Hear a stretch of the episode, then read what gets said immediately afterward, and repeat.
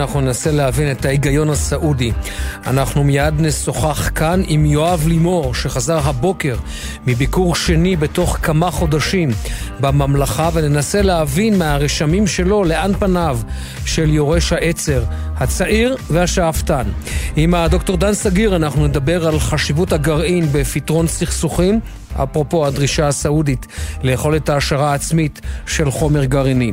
נהיה גם במימי המפרץ הפרסי, שם המתח בין ארה"ב לאיראן עולה שלב עם כמעט אבל ממש כמעט תקרית אש. אנחנו נביא כאן הקלטה מאוד מאוד מעניינת של רשת הקשר של הצבא האיראני. דני סיטרינוביץ' ידבר איתנו על העניין הזה. עם בכיר המוסד לשעבר גייזי צפריר אנחנו נחלוק כבוד ליעקב נמרודי, שהובא אחר הצהריים למנוחות בגיל 97. נמרודי היה אחד מאנשי המודיעין הבולטים של ראשית המדינה, ויש האומרים מי שהיה איש הקשר הטוב והחזק ביותר לשלטון השעה. ונסיים במבט על נאט"ו וחשש במערב אירופה מפני חזרתו של טראמפ בנובמבר 2024. אנחנו בעניין הזה נשוחח עם הפרופסור שלמה שפירא וננסה לצייר איתו את התרחישים האפשריים. אני אמיר בר שלום אנחנו ברצועת הביטחון מתחילים. אנחנו אבל אה, פותחים כמובן בעדכון החדשותי ואומרים שלום וערב טוב לפרשננו לענייני ערבים ג'קי חוגי. שלום, ערב טוב אמיר. אז uh, הערב הזה, למעשה הלילה, אנחנו uh, uh, מדווחים על מעצר של בכיר, צריך לומר, הוא לא, uh, לא מחבל, זאת אומרת, לא בזרוע הצבאית, אבל בכיר בזרוע המדינית של הג'יהאד האיסלאמי, מאהר אל-חרס.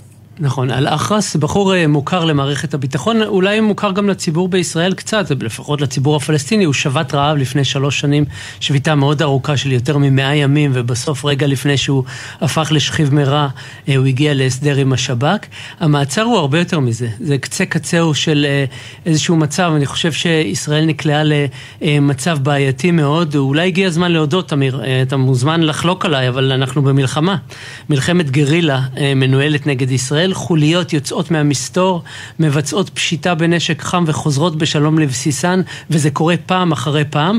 נכון שיש זאבים בודדים, אבל הם המעטפת. העיקר זה הפשיטות האלה, שאנחנו קוראים להן פיגוע אה, ומשאירות אה, חללים בשטח. שלשום זה, אה, ליד חברון זה חמאס, פעמים אחרות זה ג'יהאד אסלאמי, אבל זה אירוע צבאי. זה לא משהו מקרי, משהו שיש תשתית מאחוריו. יש מאחורי הרוצחים האלה מנגנון. לכן המעצר של מאיר אל-אחרס הוא חלק ממאמר מאמץ למנוע אה, גם תקיפות כאלה ולהחליש את המנגנון שעומד אה, מאחורי אני מסכים איתך, אגב, אני, אני בהחלט מסכים איתך שיש כאן, אה, כאן צעד של ישראל שהוא לא, לא צעד אופרטיבי צבאי, אלא הוא צעד כן הייתי אומר הרתעתי במטרה לפגוע קצת איפשהו בשליטה וביכולת השליטה של הארגון. בעניין הזה אני בהחלט מסכים איתך. נכון, כן, וזה לא קרה אגב לפני שנה ושנתיים ושלוש, קרה פה, מה, מה, מה קרה עכשיו או בשנה האחרונה, איך זה מצליח להם. אה, זה מזכיר אגב אה, אה, את שר הביטחון גלנט, אמר, אמר איראן אתמול ושלשום, במערכת הביטחונית אומרים כל הזמן איראן. מה שקרה הוא הרבה יותר מאורגן ממה שאנחנו רואים בעיניים. המחנה האיראני כנראה החליט, חמאס, חיזבאללה, הג'יהאד האיסלאמי, לפני קצת יותר משנה להקים ראש גשר מול הפרצוף שלנו בשטחים, והנה אתה רואה את התוצאה. הם זיהו איפה הכי נוח, מצאו את שכם וג'נין, ואז התחילו להבריח לתוך השטחים נשק.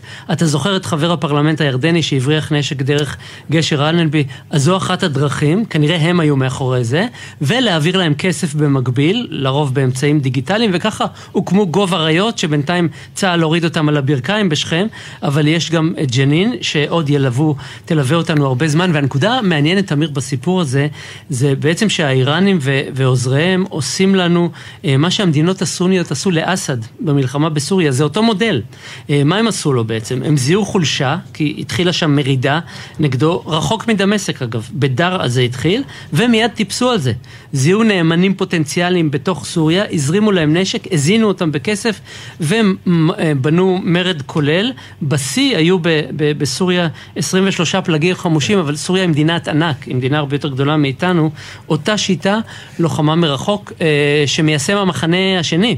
המחנה השני מיישם נגד גורם שלישי שזה ישראל, בעצם לא הייתה חלק מה, מהמאבק בסוריה. ג'קי, ממש לסיום, בקצרה, עד כמה המעצר הזה לצורך העניין מעורר שיח ברשת ובכלל שיח על אה, כביכול אולי תגובה כלפי ישראל? אנחנו זוכרים את המעצר לפני שנה של אה, בסאם סעדי, שלמעשה הביא למבצע בעזה. נכון, אז אנחנו כמובן לא רוצים ליפול לתוך המלכודת הזאת שכל מעצר של בכיר אה, תביא לתגובה כזאת, אבל האווירה מתחממת. כלומר, ברור שיש כאן, אנחנו נמצאים במצב של הסלמה.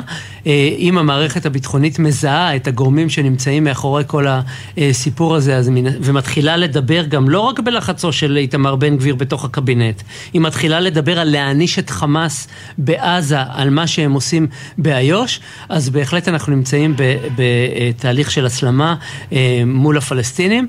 לשאלתך, לא הרבה מאוד. מאיר אל-אחרס הוא כמובן סמל מבחינת הפלסטינים, אבל נזכור שהוא איש ג'יהאד אסלאמי. אז הזכירו את הסיפור הזה היום בבוקר, אבל זה לא תופס כותרות כן. שמנות. ג'קי חוגי, פרשן לענייני ערבים. ג'קי, תודה, ערב טוב. תודה, אמיר.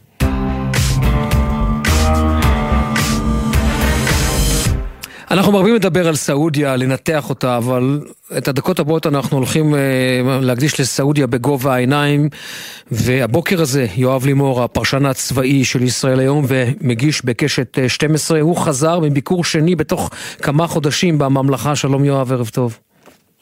אהלן אמיר, ערב טוב. אז אה, טוב, קודם כל אני חייב לשאול אותך את השאלה, ביקור שני. כבר זיהו אותך, כבר ידעו אה, מי אתה, לא, זאת אומרת, לא, לא הגעת לשם כאנונימי. לא, לא הגעתי, אגב גם בביקור הראשון לא, זאת אומרת כדי להיכנס לממלכה צריך לבקש ויזה ואתה ממלא את כל הפרטים, כולל שאתה גר בישראל וטלפון ישראלי והכל, אין לי פרטים אחרים, אני גם לא מתכוון לשקר. אה, וגם אז הם ידעו בדיוק מי אני ומה אני, גם די קל לברר את זה. אה, אז ידעו שאני אז, אבל בוודאי אחרי שחזרתי בפעם הקודמת ופרסמתי אה, ושידרתי, אז בפעם הזו בוודאי ידעו. בשבוע שעבר הגשתי בקשה לוויזה, ומתוך שלוש שעות הגיעה התשובה, התשובה החיובית, הוויזה הגיעה מאושרת. אה, ובניסיון של הפעם הקודמת ידעתי שברגע שהם מאשרים את הוויזה אז הם גם מתכוונים ש... אה, לתת להיכנס. ואכן נחתתי בג'דה בשבת.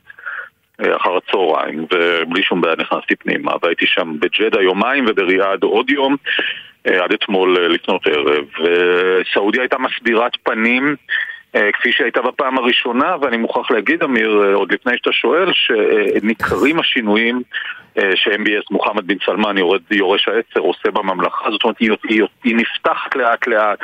אה, רואים את זה דווקא בלי קשר אלינו הזרים, רואים את זה בהסתכלות על הסעודים, ביחס לנשים, בהימצאות של נשים במרחב הציבורי. סעודיה מדינה מרתקת, היא מאוד מאוד שמרנית, יצא לי בשנה האחרונה להיות אה, בחמש משש המדינות במפרץ, הייתי בקטר במונדיאל והייתי באמירויות לא פעם, סעודיה היא הכי שמרנית מכולם, אבל היא עוברת תהליכים מרתקים גם בהקשר שלנו, אבל אה, בעיקר בהקשרים שלה.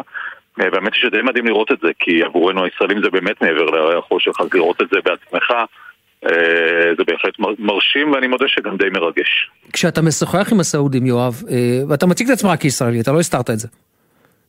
אתה שומע מה? לא, לא. לא מסתיר מאף פעם, מאף אחד יותר מזה. אה, גם פעם הקודמת וגם בפעם הזאת דיברתי בעברית, זאת אומרת, במוניות וכולי. זה נכון שהם רובם לא שמעו עברית בחיים, זאת אומרת, מבחינתם זה נשמע כמו סווהילית או שוודית. או כל שפה אחרת, אבל כשאני אומר שאני ישראלי, אז התגובות נעות בין חוסר אמון, אה, חיוך אה, מבויש, אה, בהתחלה הם חושבים שאתה עובד עליהם, ואז הם, חלק שואלים איך זה יכול להיות כי זה בלתי אפשרי, וחלק אומרים וואלה, מגניב, אבל אף אחד... לא נתקלתי באף אחד ש, שענה באופן עוין. בגדול, אם אני צריך לחלק את זה, אז הדור המבוגר אה, קצת נרתע, כי מבחינתו ישראל היא מדינת אויב, היא מדינה שכובשת הפלסטינים, כל מה שהם גדלו עליו, והדור הצעיר, 30 אה, ומטה, חי בעולם הרשתות החברתיות מבחינתו, אה, ניו יורק, לונדון, פריז, תל אביב, ריאד, סיים סיים, הוא רוצה לחיות הכל פתוח. ולכן היחס שלו הוא בהתאם. אה, זאת אומרת, הייתה לי אינטראקציה כן. כזאת שלשום בשוק בריאד, שהייתה מסבירת פנים וכיפית לאללה. האמת היא שהדבר הכי מצחיק שהיה לי דווקא, היה בהמראה אתמול חזרה הביתה, טסתי מריאד דרך איסטנבול ובאתי לעשות צ'ק אין על כל המסלול והפקידה שם מסתכלת והיא רואה תל אביב בקצה והיא אומרת לי, אה, לאן אתה טס? אני אומר לה, לתל אביב, ואז היא קוראת לאחראי עליה והוא אומר לי, אתה טס לתל אביב? ואני אומר לו, כן. אז הוא אומר לי, יש לך ויזה לישראל? וזה היה הקטע אולי הכי משעשע בהסתכלות של מולם. ואתה מוציא להם דרכון ישראלי, יואב?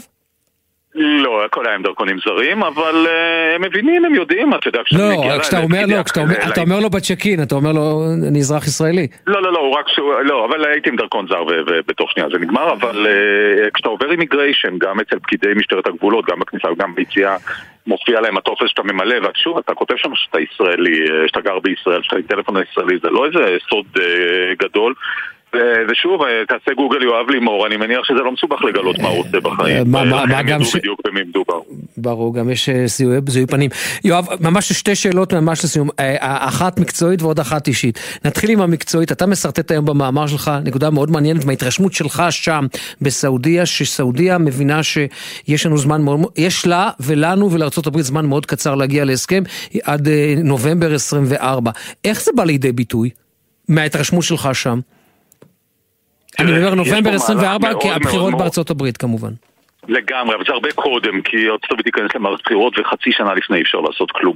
יש כאן מהלך מאוד מאוד גדול שקורה מאחורי הקלעים, שהאמת היא שאני התעסקתי בו רק בשבוע האחרון לקראת הנסיעה אה, ובמהלך השהות שלי שם, ואני אומר לך כקולגה וחבר ותיק וכמי שמחזיק איתי באותו תחום לאורך שנים, הוא קצת עובר לנו מתחת לרדאר, אה, וראוי שנרים אותו ונעסוק בו בפרופיל הרבה הרבה יותר גבוה. כי ההסכם אה, שבו דנים, ההסכם המשולש למעשה בין ארה"ב, סעודיה וישראל הוא הסכם דרמטי, לא פחות מזה. הוא דרמטי כמובן כי אם הוא ייחתם, אז ישראל יהיה לה יחסים עם המדינה הכי חשובה בעולם הערבי, בעולם המוסלמי, אה, יחסים כלכליים, על כל מה שמשתמע מזה, וזה יביא עוד הרבה מאוד מדינות והרבה מאוד כסף וכולי וכולי וכולי, הכל מאוד מאוד מובן וייצור גם חזית מאוד מאוד משמעותית מול האיראנים. אבל, ויש כאן אבל גדול, בדרך יקרו שלושה דברים שלא יכולים לעבור מתחת לרדאר. זאת אומרת, הם מחייבים דיון מקצועי עמוק ולדעתי גם דיון ציבורי לא מבוטל. האחד הוא הדרישה הסעודית שהם לא מוכנים לסייג ממנה להשערה,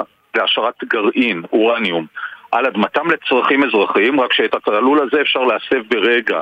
לצרכים צבאיים, זה מנוגד לדוקטרינה הישראלית, דוקטרינת בגין, שלא לאפשר גרעין איפשהו במזרח התיכון, וזה משהו שבוודאי מחייב דיון בישראל, זה דבר אחד. הדבר השני זה הדרישה הסעודית לברית הגנה עם האמריקאים, איפה זה מעמיד את ישראל, והדרישה השלישית היא לנשק מאוד איכותי, כולל כזה שיוצר על אדמת סעודיה, וזה עלול לפגוע ביתרון האיכותי של צה"ל, של ישראל מול מדינות ערב ומדינות האזור, אה, ולכן אלה שלושה נושאים דרמטיים שנמצאים ברקע. ישראל רוצה הסכם, הסעודים מאוד רוצים הסכם, והאמריקאים הכי רוצים הסכם כדי להשיג אה, הישג לפני הבחירות השניות של ביידן. אני חוזר ואומר מה שאמרתי קודם לכן, קורים הרבה מאוד דברים מתחת לפני השטח, מאחורי הקלעים. אני חושב שאנחנו העיתונאים, גם כל כן. הפוליטיקאים ומי שעוסק בזה, צריכים לעסוק בזה בפרופיל יותר גבוה. זה הרי גורל ו... לישראל, גם בצד החיובי וגם בצד השלילי. בוא נגיד גם את האמת ולא נפתח את זה, אנחנו גם יודעים הרבה דברים שאנחנו לא יכולים לפרסם בהקשר בהקשרים האלה, לצערנו, אה, לצערנו הרב. בהחלט.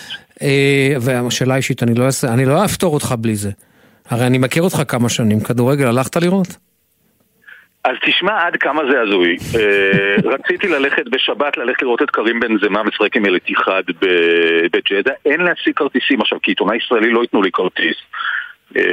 אין, אין על מה לדבר, לא, אין להשיג כרטיסים, אמיר, אין ספסרים בסעודיה כי זה מנוגד לחוק ושם אתה לא מתעסק עם שטויות כי תאבד יד, אף או אוזן אין להשיג כרטיסים מרגע, אתה יודע, כשרונלדו, הייתי במונדיאל בקטר בדצמבר ואז רונלדו עבר לשחק בסעודיה וכולם צחקו עליו שהוא הולך לשחק במדבר עם עצמו בשבועות האחרונים הרי כולם עוברים לשחק בסעודיה עם הכסף המטורף שם ופתאום נהיה הייפ פסיכי סביב הליגה הזאת, וכל הכרטיסים לכל המשחקים של כל הקבוצות מכורים אין להשיג, ותאמין לי, הפכתי את העולם.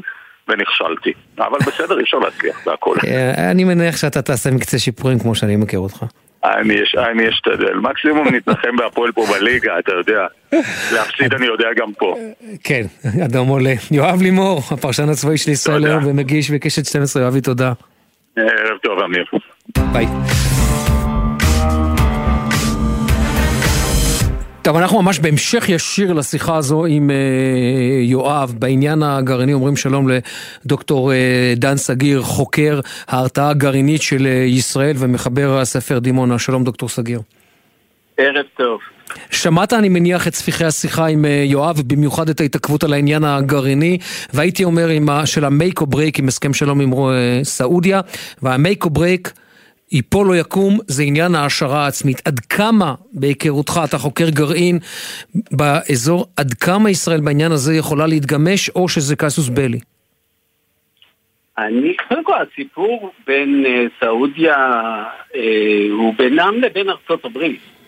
Uh, כל העניין הזה של כוחה הגדול של ישראל לשנות את מהלך מדיניות ארצות הברית, בעיקר בימים אלה, כאשר יש כתף קרה בוושינגטון לראש הממשלה נתניהו, אז בואו, אני מציע קצת שנהיה צנועים בקשר ליכולות של ישראל להשפיע על ההסכם הזה. והראיה, התבטאויות בישראל שלא נורא, ואם יהיה, העיקר שלא יהיה השערה, דיבורים כאלה שאתה מכיר יותר טוב ממני.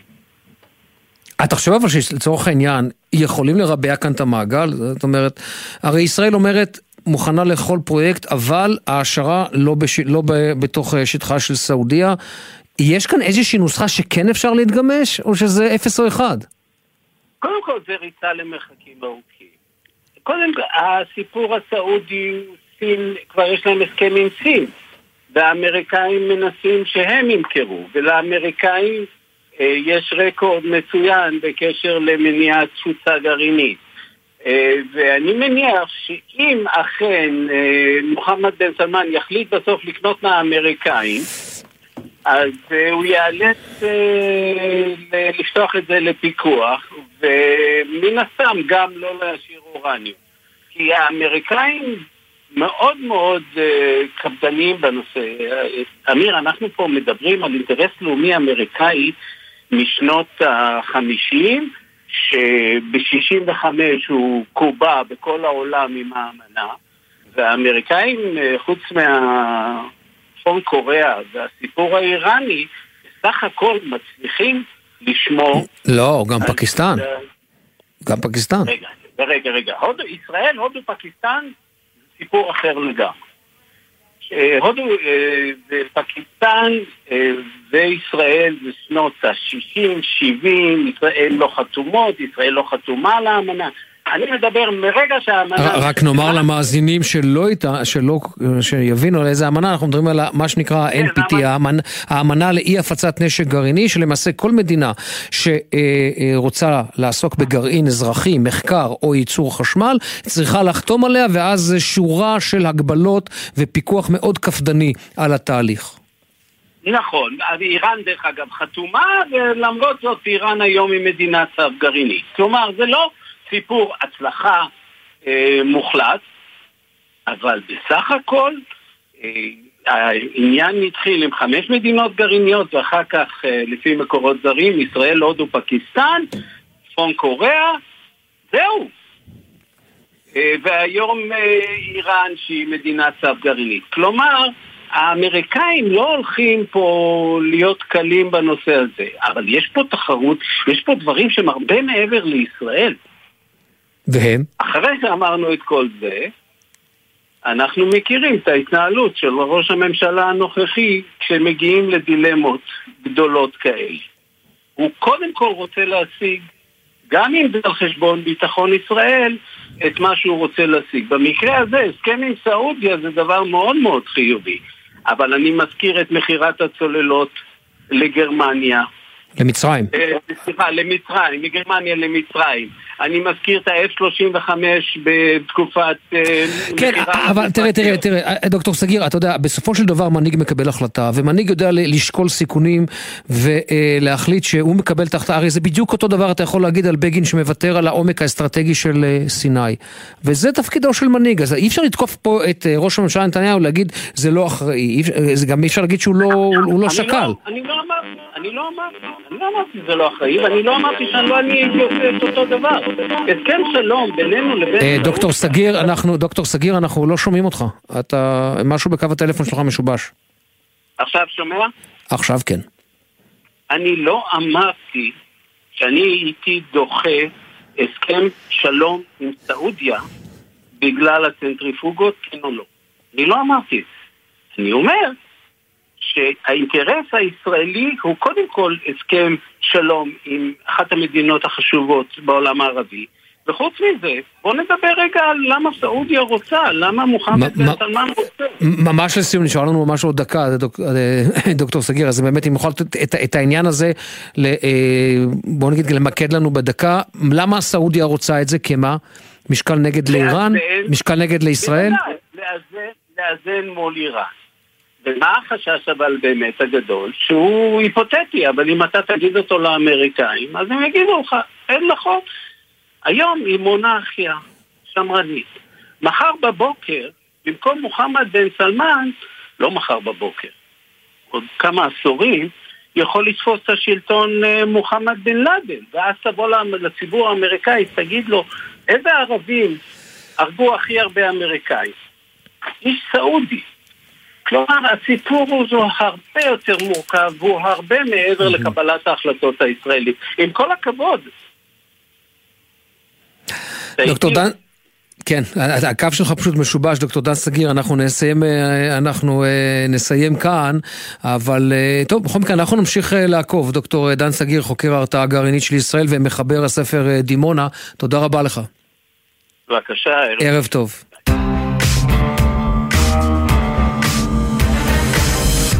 עכשיו אנחנו רוצים אה, לדבר על איראן ועד כמה רחוק וכמה אומץ לצורך העניין האיראנים, אה, אם אפשר לומר בלשון עממית, תפסו לאחרונה, שלום לדני סיטרינוביץ' לשעבר ראש ענף איראן בחטיבת המחקר וכיום חוקר במכון למחקרי ביטחון לאומי ה-NSS.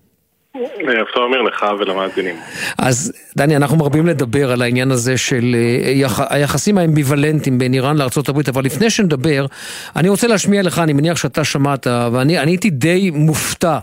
כששמעתי את ההקלטה הזאת, שיוצאת ממקורות רשמיים בממשל, במשטר האיראני השבוע, אחרי עוד תקרית של כמעט, כמעט הייתי אומר פתיחה באש, תשמעו, תשמע איתי, תשמעו איך נשמע משמר, ה... לא יודע, משמר חופים, לא, מדובר פה בקצין במשמרות המהפכה האיראנים, שמאיים על נושאת מסוקים אמריקנית, שלדברי האיראנים מתקרבת למים הטריטוריאליים של איראן.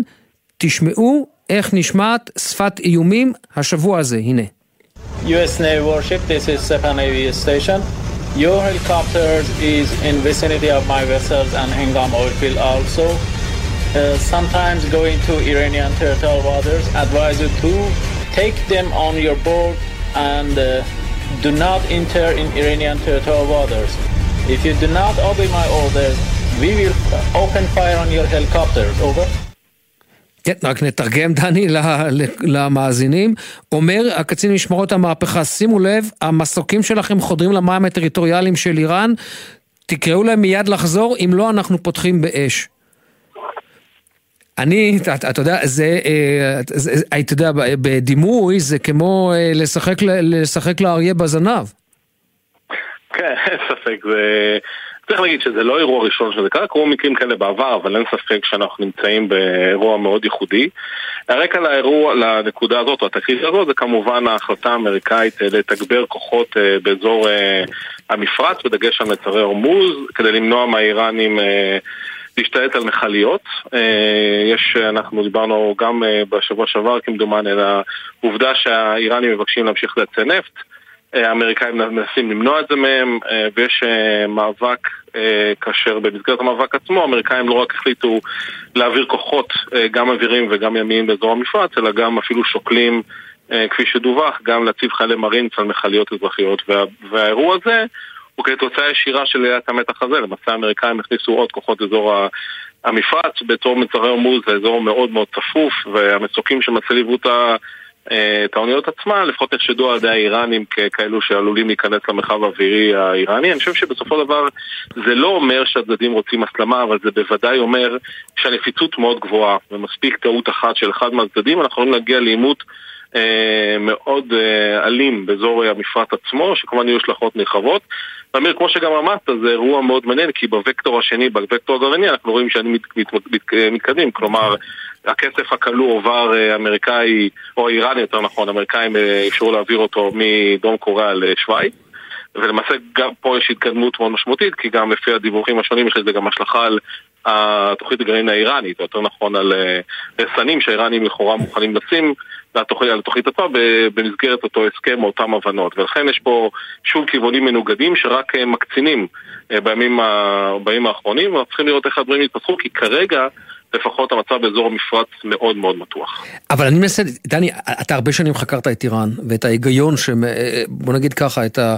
את המודוס ויבנדי וההיגיון שעומד מאחורי ההחלטות. כשאיראן מאיימת בצורה מפורשת כמו ששמענו עכשיו, היא לוקחת בחשבון שיכול מאוד להיות שהאמריקאים כן בסופו של דבר יפתחו באש אם וכאשר, הרי היה ברור, אם נפתחת אש לעבר, נפתחת אש לעבר כלי אמריקאי, אווירי או ימי, האמריקאים יגיבו כאן, ויגיבו כאן, ב, אה, אה, אה, הייתי אומר, ב, בעוצמה כלפי האיראנים. כן, אין ספק שיש פה, אני חושב שיש ברור מורכב לאיראנים.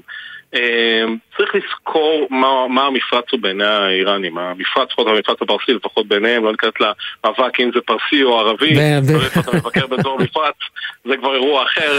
אבל לפחות בעיני האיראנים, המפרץ הוא החצר האחורית שלהם וגם הבטן הרכה שלהם. הם מאוד מאוד מוטרדים מהנוכחות האמריקאית של הצי החמישי באזור הזה, והם צריכים בסופו של דבר לייצר את ההרתעה הנדרשת. שוב, זה לא אומר שהימים הללו בהכרח מעידים על כך שהאמריקאים רוצים, או האיראנים רוצים להגיע להסלמה מול האמריקאים במובן הזה של אה, לתקוף או להגיע להסלמה צבאית, זה ממש לא שם, אבל אני חושב שבסופו של דבר אה, האירוע הזה מראה לנו את המוטרדות האיראנית בנוכחות האמריקאית ולכן יש מה שנקרא, הם מעלים שלב במסגרת האיומים, היה גם לא רק את הדיווח עצמו, זאת אומרת אותו, אותו איום שהאיראנים הוציאו אה, באופן פומבי, אלא גם הם הוציאו גם צילומים באופן פומבי שהם צילמו את האוניות שוות, להראות לאמריקאים לכאורה, אנחנו עוקבים אחריהם, יודעים איפה הם נמצאים וכדומה. ולכן אני חושב בסופו של דבר זה אירוע שממחיש מצד אחד עד כמה האיראנים רגישים לנוכחות אמריקאית באזור המפרץ, מצד שני עד כמה העניינים נפיצים, גם אם הצדדים לא רוצים להגיע להסלמה, ולכן אני חושב במובנים רבים אנחנו צריכים לראות איך הדברים האלה יתפתחו, מכיוון שאם האמריקאים ימשיכו לחזק את נוכחותם במפרץ, האיראנים אה, יצטרכו להפגין עוד ועוד שרירים, אה, ולכן אין ספק שאנחנו יכולים למצוא את עצמנו במצב שהוא על סף עימות, אה, חסר תקדים בין הצדדים באזור המפרץ. אני חייב לשאול אותך ממש לסיום שאלה, כי אנחנו, אתה יודע, הימים האחרונים מדברים הרבה מאוד על איראן, אבל לא בהקשרי המפרץ ולא בהקשרי הגרעין, אלא דווקא בהקשרי המעורבות האזורית, ולצורך העניין ההצלחה, במרכאות או לא במרכאות של האיראנים, כן לפעול בגדה המערבית. איך אתה רואה את זה? אתה רואה בזה הצלחה שהאיראנים הצליחו בסופו של דבר, אה, הייתי אומר ככה, לעקוף בעין את כל הפעילות הישראלית של המב"ם, וכן, באמצעים מאוד פשוטים, כסף והברחות. אה, להתערב ולערער את המצב ביהודה ושומרון? תראה, אני חושב שבסוף דבר צריך לדבר שזה גם לא מגמה חדשה. כלומר, בסוף, אם אנחנו מסתכלים על העשורים האחרונים, בטח מאז האינתיפאדה השנייה, האיראנים וחיזבאללה ניסו לעבוד אה, ולייצר של דבר השפעה כזאת אה, שהם יכלו לבנות חוליות טרור שיצאו את הבטן הרכה הישראלית, שזה הגדה המערבית לפחות לתפיסתם. אז אנחנו לא נמצאים באירוע חדש, גם צריך לזכור למשל, שרק לפני כשנה פחות או יותר, שר הביטחון הקודם בני גנץ חשף שאפילו האיראנים הטיסו כטב"ם או מל"ט עם חומר נפץ לגדה המערבית. כלומר, התפיסה של הגדה המערבית בעיני האיראנים וחיזבאללה יוצר התנגדות היא לא דבר חדש. מה כן חדש? בסופו דבר יש להם את האפשרות לפעול, כי יש ואקום בשטח. כלומר, הרשות הפלסטינית מאוד חלשה, דרך אגב, רשות פלסטינית שגם היא מאוד מתנגדת לנוכחות האיראנית, כמובן באזור הגדה, רואה בה קיום משמעותי מאוד אה, על, על יציבות הרשות. ולכן הוואקום הזה, זה בעצם, אני חושב, מה שמאפשר לאיראנים לעשות את מה שהם עושים, עשו כל הזמן פשוט עכשיו בהצלחה יתרה בגלל הוואקום שנוצר. אני חושב שהפתרון לאירוע הזה, בסופו של יום הוא בראש ובראשונה, אני חושב, קשור בעיקר לסיפור הפלסטיני ולחיזוק הרשות, או לפני שאנחנו מדברים על הסיפור האיראני, צריך גם להגיד משהו בהקשר האיראני בנקודה הזאת.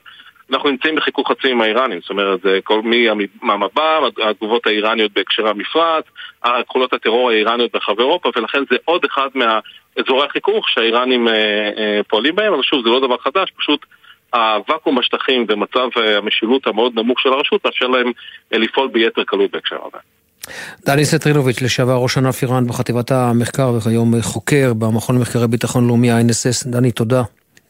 תודה רבה, ערב טוב. ערב טוב. אנחנו...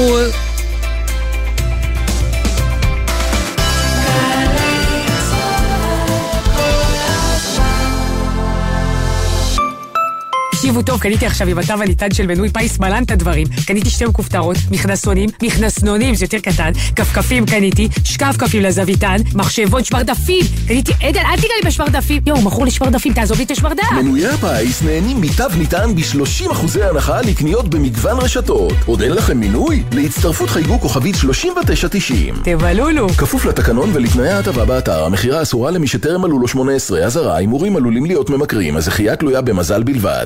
עמיתי מועדון חבר, הטבות בלעדיות על מגוון דגמי סאט 2023, איביזה, אתקה וארונה. המבצע בתוקף עד 8 בספטמבר באולמות התצוגה של סאט. פרטים בטלפון כוכבית 3313 או באתר מועדון חבר. חבר זה הכל בשבילך עכשיו בווינר, מכבי חיפה נגד יאנג בויס במוקדמות ליגת האלופות. יודע מי תנצח? ייכנס לתחנה, לאתר או לנייד, ותוכל להרוויח. אם לא תשלח... איך תיקח? ג'ם, ג'ם, ג'ם, ג'ם, ג'ם, ג'ם, הג'ם, ג'ם, ג'ם, ג'ם, ג'ם, ג'ם, ג'ם. הג'ם של קוטנר. בכל חמישי יואב קוטנר מארח את האומנים הכי מעניינים להופעה חיה באולפן. והשבוע אלון אבוטבול ושקד מוכיח. הג'ם של קוטנר, עכשיו ביוטיוב של גלגלצ. ומחר, בשתיים בצהריים, בשידור בגלי צה"ל. Yeah. האם חשבתם פעם עד כמה האזנות סתר נפוצות בארצנו? אני לא זוכרת תיק בלי האזנות סתר. איך קרה שאלפי ישראלים מצאו את עצמם מכורים למשככי כאבים? זה הפך להיות תלות טוטאלית. או איזו עזרה מהמדינה מקבלות משפחות הנעדרים האזרחים בארץ? כולנו נמצאים לבד המערכת הזאת. כל אחד מהנושאים הללו חי ובוער ומשפיע על החיים של אלפים מאיתנו. אבל מתי בפעם האחרונה שמעתם מישהו מדבר עליהם? בדיוק לשם כך יצרנו את התחקיר. גלי צה"ל בשיתוף פעולה עם שומרים צוללים בכל פרק בהסכת אל התופעות המסעירות ביותר, אך הנסתרות והרחוקות מהכותרות היומיומיות. התחקיר, בהגשת עמית תומר ורוני זינגר, בכל זמן שתרצו באתר וביישומון גל"צ גלגלצ, ובכל מקום שאתם מאזינים להסכתים שלכם. עכשיו בגלי צה"ל, אמיר בר שלום, עם רצועת הביטחון. הבית של החיילים, גלי צה"ל 7.35 רצועת הביטחון של יום רביעי חזרנו ואת הדקות הבאות אנחנו רוצים להקדיש ליעקב נמרודי זכרו לברכה שהובא אחר הצהריים אה, למנוחות. נמרודי היה אה, איש מודיעין ישראלי בראשית ימיו, אה, נספח צבאי בטהרן, ואחד האנשים שהיו הכי קרובים לשאה הפרסי, ועל יעקב נמרודי אנחנו רוצים לשוחח עם אליעזר גייזי צפריר, ואליעזר גייזי צפריר, למי שלא מכיר, קודם כל כתב ספר מאוד מאוד מעניין על אה, לבנון, הוא בכיר לשעבר בשב"כ ובמוסד, והיה ראש שלוחת המוסד האחרון באיראן, ועזב את איראן אחרי שחומני הגיע לשם. שלום גייזי צפריר, ערב טוב. שלום, ערב טוב, שלושה ספרים. אני זוכר את הלבנון שלך שהוא מרתק בעיניי, אבל בוא ספר לי על יעקב נמרודי, איפה הכרתם? הכרנו בשנות החמישים הראשונות, הוא היה מפקד בסיס יחידה 504 בדרום, בבאר שבע, ואני מוניתי לנציג השב"כ בבסיס ממש בחודשים האחרונים שלו. ואחרי זה הוא עזב ונסע לאיראן, ואני נשארתי שם ועשיתי עוד כמה דברים ברצועת עזה וכיוצא באלה. אבל לספר עליו אה, זה פשוט, אה, פשוט לא יאומן. איזה אישיות מיוחדת במינה הייתה לנו בארץ הזו. איש מקסים, איש רעים להתרועע, אדם שמבין הרבה דברים ומבין את נפש הזולת, בעיקר את הערבים. היה לו שם גדול, קראו לו מייג'ר יעקוב, בזמנו, היה רב סרן בדרום, אחר כך לימים הוא היה אלוף משנה. איש מקסים ואיש אה, אה, אה, יודע איך לדבר עם אנשים אם uh, היחידה הייתה עסוקה בגיוס והפעלה של סוכנים דרך הגבול, והיה לו מוניטין יפים מאוד, גם בקרב הבדואי בדרום. מה עשה אותו, גייזי, מה עשה אותו איש ביון כל כך טוב? הבנה טובה, ידיעת השפה הערבית על בוריה, אה, הבנה טובה מאוד בנפש האדם, וסוג של אה, אה, גישה אה, חופשית עם אנשים שמקרבת אדם כדי שיספר את מה שהוא רוצה לספר וישמע את מה שהוא רוצה לשמוע. כלומר, כך הוא גייס. אתם נפגשתם אחר כך, נכון, באיראן, אה, אתה מגיע לשם בתור אה, ראש שלוחת המוסד, אתה- הוא עדיין שם? לא, הוא היה לפניי אה, ראש שלוחת, אה, כשבאתי להעניק לבאר שבע, הוא יצא לאיראן. ונמשך, התקופה נמשכה, והוא היה אה, ראש שלוחת המוסד, ואחרי זה אה, השתחרר ועסק בעסקים, בין השאר עסקים עם איראן. ואני באתי להיות ראש, אני בטעות אמרתי לכם או למי שדיבר איתי שהייתי ראש שלוחת המוסד באיראן ב-74-75, טעיתי. הייתי ראש שלוחת המוסד בכורדיסטן, עיראק, ב-74-75,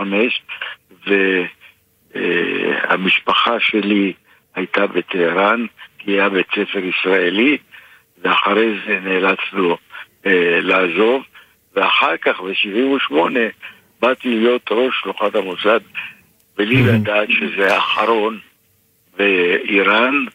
אה, אתה יודע, אתה סיפרת לי, סיפרת לי, בתוך המהפכה של חומייני. סיפרת לי בשיחה המקדימה שנמרודי היה כל כך מקובל וקרוב לשעה שהוא... אה, קצינים איראנים היו מגיעים אליו כדי לקבל אה, המלצה לקידום? ממש. ממש דבר כזה. היו קצינים שבאים לבקר אותו, גם לשמור על קשרים טובים איתו, וגם לצפות ממנו שהוא ימליץ, על, ימליץ עליהם לקידום בדרגה הצבאית באיראן. הוא היה ממש לוחש לאוזנו של השאה בעניין הזה? לאוזנו של השאה או לאוזני גנרלים חשובים. מתי אתם, אה, כשאתה נמצא בטהרן, אה, אתה מגיע לטהרן, כמו שאתה אומר, ב-75, ונמצא שם לתוך המהפכה, 70, 78. 78, ואת- 75 הייתי בכורדיסטן, עיראק. אבל כשאתה מגיע, לת... אתה מגיע לאיראן בתקופה הזו, הוא כבר נטוע עמוק בעסקים שם, נכון? אני לא יודע בדיוק, כי אנשים לא משתפים בעסקים. לא, הכוונה שלי, אתה רואה אותו שם, אתה פוגש אותו ב... אתה פוגש אותו בטהרן. פעם, בא לבקר מדי פעם, ואני רואה אותו. ומשוחחים כמובן. הוא נשאר בקשרים טובים גם אחר כך בטהרן, גם אחרי שהוא סיים את תפקידו הרשמי הצבאי והפך להיות איש עסקים? כן, אני חושב שהוא נשאר אה, בעסקים טובים. בעצם כולנו ספגנו תבהלה עם ה- המהפכה של חומייני, וכל הדברים אה, נפלו בזה אחר זה. אני הייתי שם ראש השלוחה, והפכתי להיות, שלא ברצון, לממונה על תוכנית החירום והפינוי והחילוץ של כל הישראלים, 1,400 ישראלים מאיראן. גייזי, אני כבר אומר לך אה, שאנחנו, באחת התוכניות הבאות, אנחנו נעשה שיחה בדיוק על התקופה הזאת ועל המאמץ הזה, על ה... כמה, זה היה שבועות, כמה שבועות האלה שאתה נמצא שם, ואתה נמצא כבר שלמעשה שלטון השאה נופל, ואתה צריך אה, גם לחלץ את הישראלים וגם לחלץ את עצמך, ואני חושב שאפילו קטעים שלך, נכון, הש- השתמשו בהם לסרט אה, אה, אר- ארגו, נכון? לסרט ההוליוודי. אני חושב, כן. כן, מה, מהזיכרונות שלך השתמשו, ב, השתמשו לסרט לא, הזה. היה, היה עוד סרט, Not Without My Daughter, אם אתה זוכר את זה. כן. שאישה אה, לא רצתה לצאת בלי הבת שלה משם. כן, לא, אבל גם, אני, אני זוכר שקראתי גם על הסרט של בן אפלק, אתה גם השתמשו, ב, אה, השתמשו ב, בעדויות ובניסיון אה, שלך, אבל אתה מבטיח לי שאנחנו עושים על זה שיחה נפרדת בקרוב? קיבלת הבטחה. של טבריאני מילה זה מילה. בטח. אליעזר גייזי צפריר, שעבר אה, בכיר בשב"כ ובמוסד, וראש שלוחת המוסד האחרון באיראן. אה, גייזי, רק בריאות. תודה רבה. תודה. ערב טוב.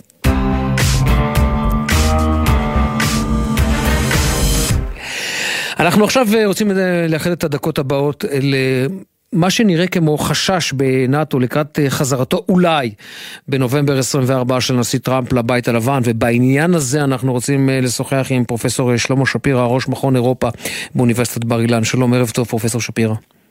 ערב טוב. עד כמה אתה מתרשם שהחשש הזה עמוק? החשש מניצחון של טראמפ, החשש בקרב מדינות נאט"ו הוא מאוד עמוק. במובן המיידי הוא חשש של מה יקרה לגבי אוקראינה. אה, לפני שלושה חודשים טראמפ אמר שאם הוא ייבחר לנשיאות, הוא יכול לסיים את המלחמה הזאת ביום אחד. אה, בשביל לעשות נס כזה הוא יכול לעשות רק, אה, רק דבר אחד, הוא יכול ללחוץ על האוקראינים לקבל אה, את המצב הנוכחי, לוותר על חלק מהטריטוריה שלהם ולהגיע לאיזה הסכם עם הרוסים. מדינות נאט"ו לא רוצות את זה. אבל החשש הוא הרבה יותר עמוק, הוא לא רק מה יקרה באוקראינה, לטראמפ יש איזשהו איבה כלפי נאט"ו, הוא אמר פעם שהוא יסגור את נאט"ו, שהוא יוציא את ארצות הברית מנאט"ו, ולכן החשש והחרדה הם גדולים, כן.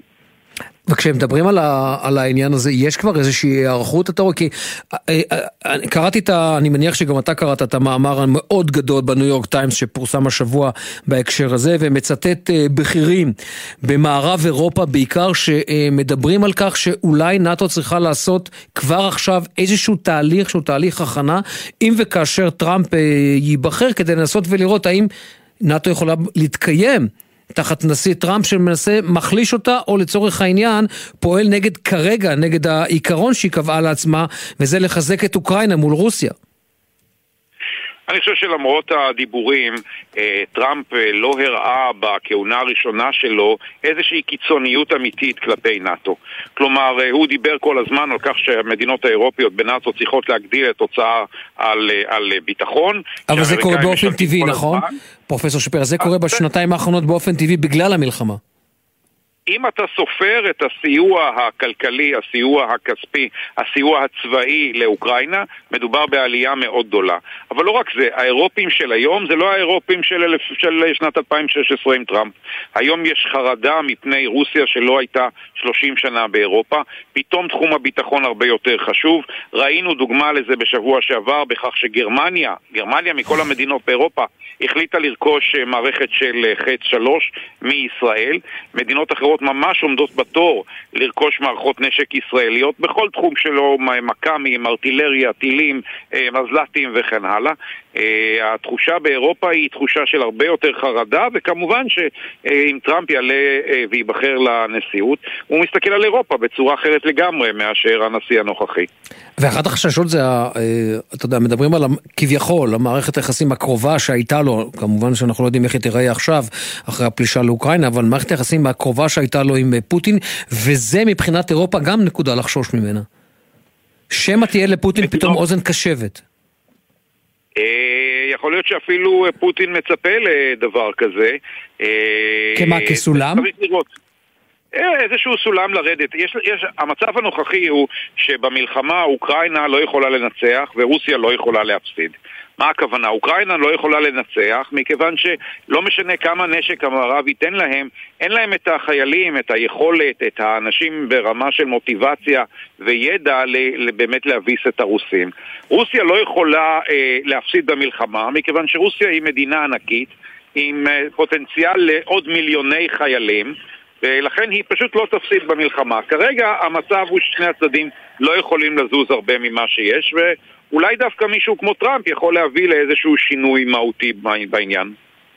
אנחנו שומעים קולות יותר ויותר בתוך אה, נאט"ו וגם באירופה, בעיקר מהכיוון אה, של צרפת, לעשות חישוב מסלול אה, מחדש ואולי כן להישאר בנאט"ו כנאט"ו אירופאית ולהפחית עד כמה שניתן את התלות עם אה, ארצות הברית. עד כמה הקולות האלה שמקרון ככה ניסה להוביל בהתחלה ועכשיו הוא קצת ירד מזה, עד כמה קולות כאלה יכולים לצורך העניין להיות דומיננטיים בעתיד, אם וכאשר כמובן טראמפ ייבחר? לצערו של מקרון אלה דיבורים בעלמא. אה, אנחנו לא נראה אה, נאט"ו אירופית ללא ארצות הברית וקנדה, כי ארצות הברית היא מהווה הכוח הצבאי וגם כמובן הגרעיני המשמעותי ביותר. נכון שלצרפתים וגם לבריטים יש כוח גרעיני משלהם, אך המספרים פה הם מאוד קטנים ולא מספיק להרתיע את הרוסים. בלי ארצות הברית, נאט"ו היא מאוד מאוד בבעיה.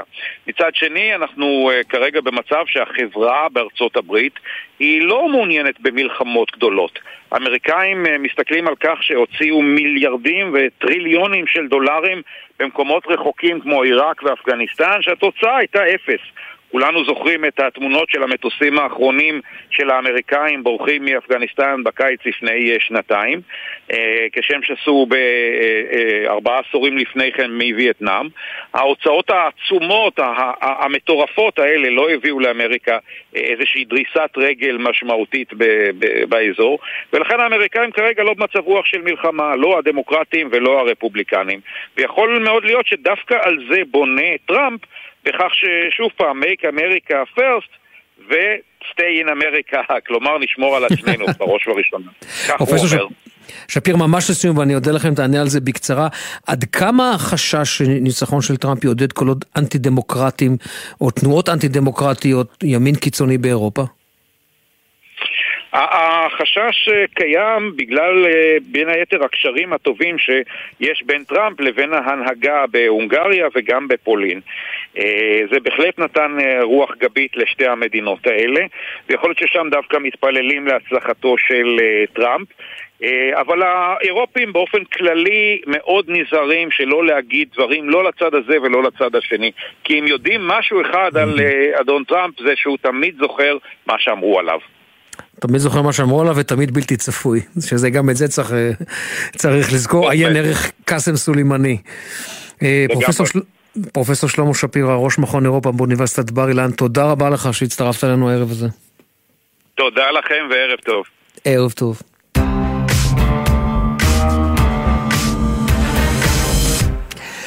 ואנחנו עכשיו לפינה הקבועה שלנו, מבט על צבאות בעולם, והיום צבא לוב. משקפת, נקודת מבט צבאית עולמית. אנחנו המיליונים נצעד כדי לטהר את לוב סנטימטר אחרי סנטימטר, מדירה לדירה, מבית לבית, מסמטה לסמטה, מאדם לאדם, עד שהמדינה שלנו תנוקה מהלכלוך והאימפריאליזם. אלו הן מילותיו של מועמר אל-קדאפי, מנאומו זנגה זנגה שנשא בפברואר 2011, כחצי שנה לפני נפילתו מהשלטון.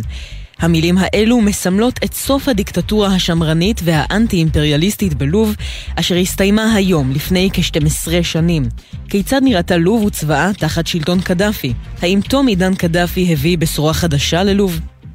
שורשיו של צבא לוב המודרני מגיעים ממלחמת העולם השנייה, בהתארגנות צבאית בשם צבא סנוסי. צבא זה היה תחת פיקוד בריטי, והוא נלחם כנגד כוחות הכיבוש האיטלקי שבלוב. בשנת 1943 לוב נכבשה על ידי הבריטים ולוחמי הסנוסי פוזרו.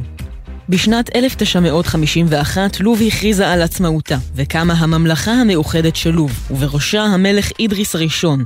ותיקי הסנוסי היו בסיס הגרעין של הצבא המלכותי של לוב, אשר נשען על דוקטרינה בריטית. בשנת 1969 קבוצת קצינים מלוב ביצעה הפיכה צבאית והפילה את המלך אידריס הראשון מהשלטון והוא גורש למצרים. השלטון החדש הכריז על ביטול המלוכה והקמת הרפובליקה הערבית של לוב. כך עלה לשלטון מי שעמד בראש קבוצת הקצינים ולימים הפך לדמות היסטורית מרכזית במזרח התיכון, מועמר אל-קדאפי. קדאפי הנהיג מדיניות שכונתה סוציאליזם אסלאמי, ששילבה לאומיות ערבית ורווחה. משטרו היה מבוסס על חוקים מוסלמים שמרנים ופולחן אישיות. כל גילוי התנגדות לשלטון מצד האזרחים נתקל באלימות קשה. קדאפי התנגד לאימפריאליזם והאמין כי יש לאחד את המוסלמים האפריקאים לישות מדינית אחת. צבא קדאפי התבסס על מדיניות סובייטית מצרית ונתמך על ידי ברית המועצות. הודות לכך, צבאו נחשב לצבא משוכלל ומתקדם. צבא היבשה אף הוערך להיות העשירי בכוחו בעולם. צבא קדאפי יורכב מצבא יבשה, חיל ים, חיל אוויר ומיליציה עממית של אנשי מילואים, אשר כללה את יחידת משמרות המהפכה. החל משנת 1991, בעקבות התפרקות ברית המועצות ועצירת מחדם בצבא קדאפי, הצבא החל לאבד מכוחו. תחת שלטונו של קדאפי, לוב הקימה בסיסי טרור בשטחה, ואף נתנה חסות לפעילויות טרור ברחבי העולם, בין היתר כנגד אזרחים אמריקנים. כתגובה לכך, בשנת 1986, ארצות הברית הפציצה את ארמונו של קדאפי בטריפולי. המדיניות של הצבא כלפי ישראל התבטאה באיומים על מדינות ערב שגילו יחס חיובי כלפי ישראל. במהלך שלטונו, קדאפי ניסה להעביר חוק גיוס חובה לנשים יותר מפעם אחת, אך לא נחל הצלחה. נשים בצבא קדאפי נמנו כביכול כמתנדבות, וחלק אף שירתו כטייסות וכקצינות, בהן אפילו בתו. קדאפי נהנה מיחידת עילית של שומרות ראש, המורכבת מנשים בלבד, אשר כינויה היה משמר האמזונות. החברות ביחידה זו נבחרו אישית על ידי קדאפי, עברו הכשרה אינטנסיבית בלחימה ואף נדרשו להצהיר על בתוליהן. לכידתו של שליט עיראק, סדאם חוסיין, על ידי האמריקנים בשנת 2003, בעקבות פיגועי 11 בספטמבר, הביא להתקרבות קדאפי למערב, גם מבחינה צבאית. זאת בעיקר בעקבות חששו מגורל דומה לזה של סדאם חוסיין. בפברואר 2011, ברוח האביב הערבי, החל גל מחאה נגד שלטון קדאפי. במהלכו הצבא הרג מאות מפגינים. בהמשך, בית המשפט הבינלאומי בהאג הוציא צו מעצר בינלאומי נגד קדאפי באשמת ביצוע פשעים נגד האנושות. היום, לפני 12 שנים, המורדים בתמיכת המערב השתלטו על ארמונו של מועמר אל-קדאפי, ובכך תם שלטון קדאפי בלוב. באוקטובר של אותה השנה, מועמר אל-קדאפי נרצח על ידי המורדים. עם נפילת קדאפי, רוחות של תקווה נשבו בקרב העם בלוב, אך לא היה ניתן לדמיין כיצד פניה של לוב השתנו למחרת הדיקטטורה, שתושבי המדינה הורגלו אליה במשך כמעט יובל. נפילת קדאפי נתפסה אצל הרוסים כמכה קשה לאינטרסים האזוריים שלהם, עובדה אשר השפיעה על התערבותם במלחמת האזרחים בסוריה, כאשר הגנו על שלטון אסד. הרוסים סירבו לאבד נכס נוסף בים התיכון וחזרו בגדול עם כוח צבאי רב למזרח התיכון לאחר כארבעה עשורים. במקביל, כמויות נשק רבות שהיו בידי הצבא שלו והתפזרו בכל רחבי המזרח התיכון, חלקם אף הגיעו לרצועת עזה. הלכה למעשה, צבא קדאפי פורק ואנשיו מעורבים בסכסוך דמים שנמשך עד היום. בלוב מתנהלת מלחמת אזרחים שנייה וקטלנית בין שני כוחות מרכזיים. הראשון שבהם הוא בית הנבחרים של לוב, אשר כוחותיו המזוינים מתבססים על פלגים שבטיים במזרח בהובלת חליפה חפטר. מהצד השני נמצאת ממשלת לוב, היושבת בטריפולי ומוכרת בידי הקהילה הבינלאומית. בהיעדר כוחות המערב שסייעו להפלת קדאפי, התקווה לעתיד דמוקרטי, יציב בלוב, נגוזה מלב העם. זו הייתה המשקפת uh, שלנו על uh, צבא לוב, מה שהיה ומה שנותר ממנו היום. כתבה את הפינה הזו בכישרון רב, שיר דוד, הקרנות של uh, עמית לוי. אנחנו כאן מסיימים את רצועת הביטחון ליום רביעי ובכלל לשבוע הזה. ביום ראשון תהיה כאן טלי ליפקין שחק, המפיקה הראשית. של רצועת הביטחון היא נועה נווה, נועה תהני לך שם בחופש, איפה שאת מטיילת בארץ, המפיקים הם אליעזר ינקלוביץ' וורדי שפר ושיר דוד, על הביצוע הטכני אורי ריב, בפיקוח הטכני אילם גביש, כאן בירושלים ליווה אותי ג'וש נחום, אני אמיר בר שלום, שיהיה המשך ערב נעים.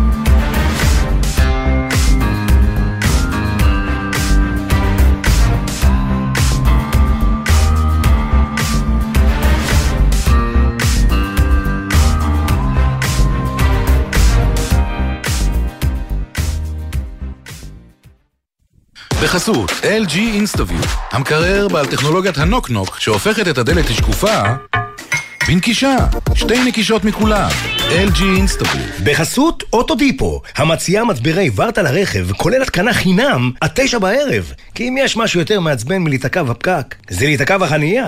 אוטודיפו. נשמע, נשמע, סוף השבוע,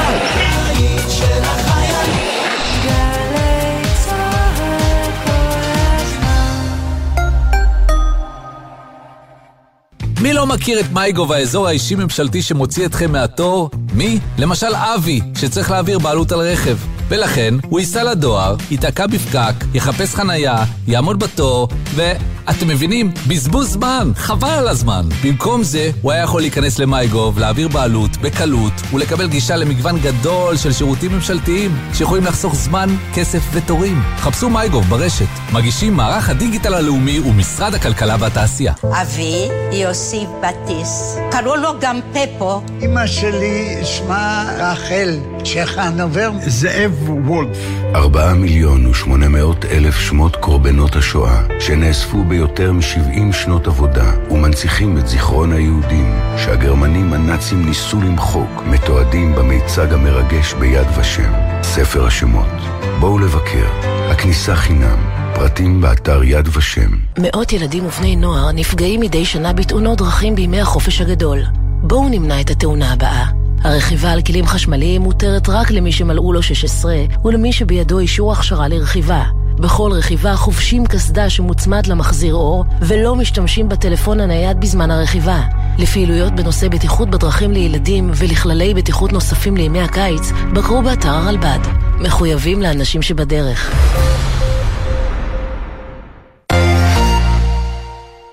שישי בשש, סוף סוף קצת שקט. אפשר לשמוע ציוץ של ציפור, רשרוש של עיתון, נחירות של שנץ. אבל כדאי לשמוע את שש בשישי. אנשי תרבות, חברה וספורט באים לאולפן גלי צה"ל עם שש תובנות, גילויים חדשים או סיפורים אישיים מהשבוע החולף. והפעם שלישיית מורת רוח. שש בשישי, יום שישי, שש בערב, גלי צה"ל. גלי צה"ל בפסטיבל ירושלים מזרח ומערב. תזמורת ירושלים מזרח ומערב מארחת תחת כיפת השמיים את אסף אבידן, נוגה ארז ותמיר גרינברג במופע חד פעמי. ניצוח וניהול מוזיקלי, מאסטרו תום כהן. שני, שמונה וחצי בערב, בריכת הסולטן, ובשידור חי בגלי צה"ל. אתם מאזינים לגלי צה"ל.